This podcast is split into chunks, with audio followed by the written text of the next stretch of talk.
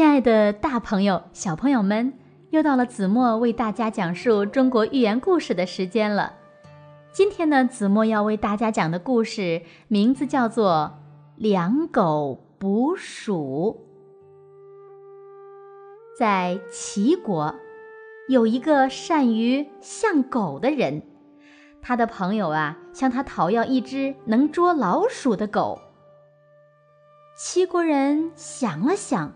就满口答应下来。过了一年，他才找到一只狗，把它交给了朋友。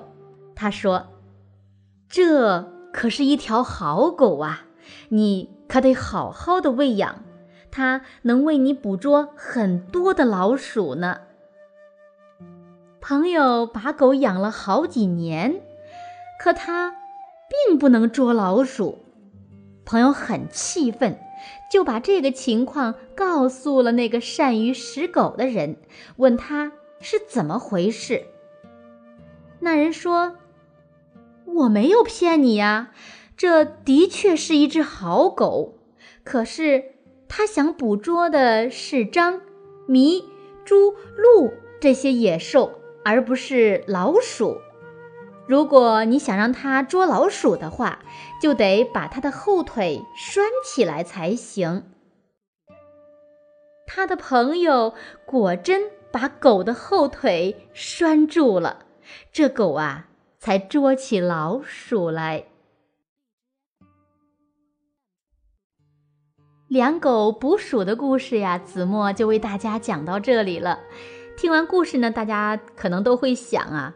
让善于捕捉野兽的两狗去捉老鼠，这真的是一件很荒唐的事情。两狗捕鼠的故事呢，选自《吕氏春秋·市容论》。在古文里的寓意呢，是说有了人才，如果不善于使用，就不能够发挥他们的作用。要创造条件，人尽其才，物尽其用。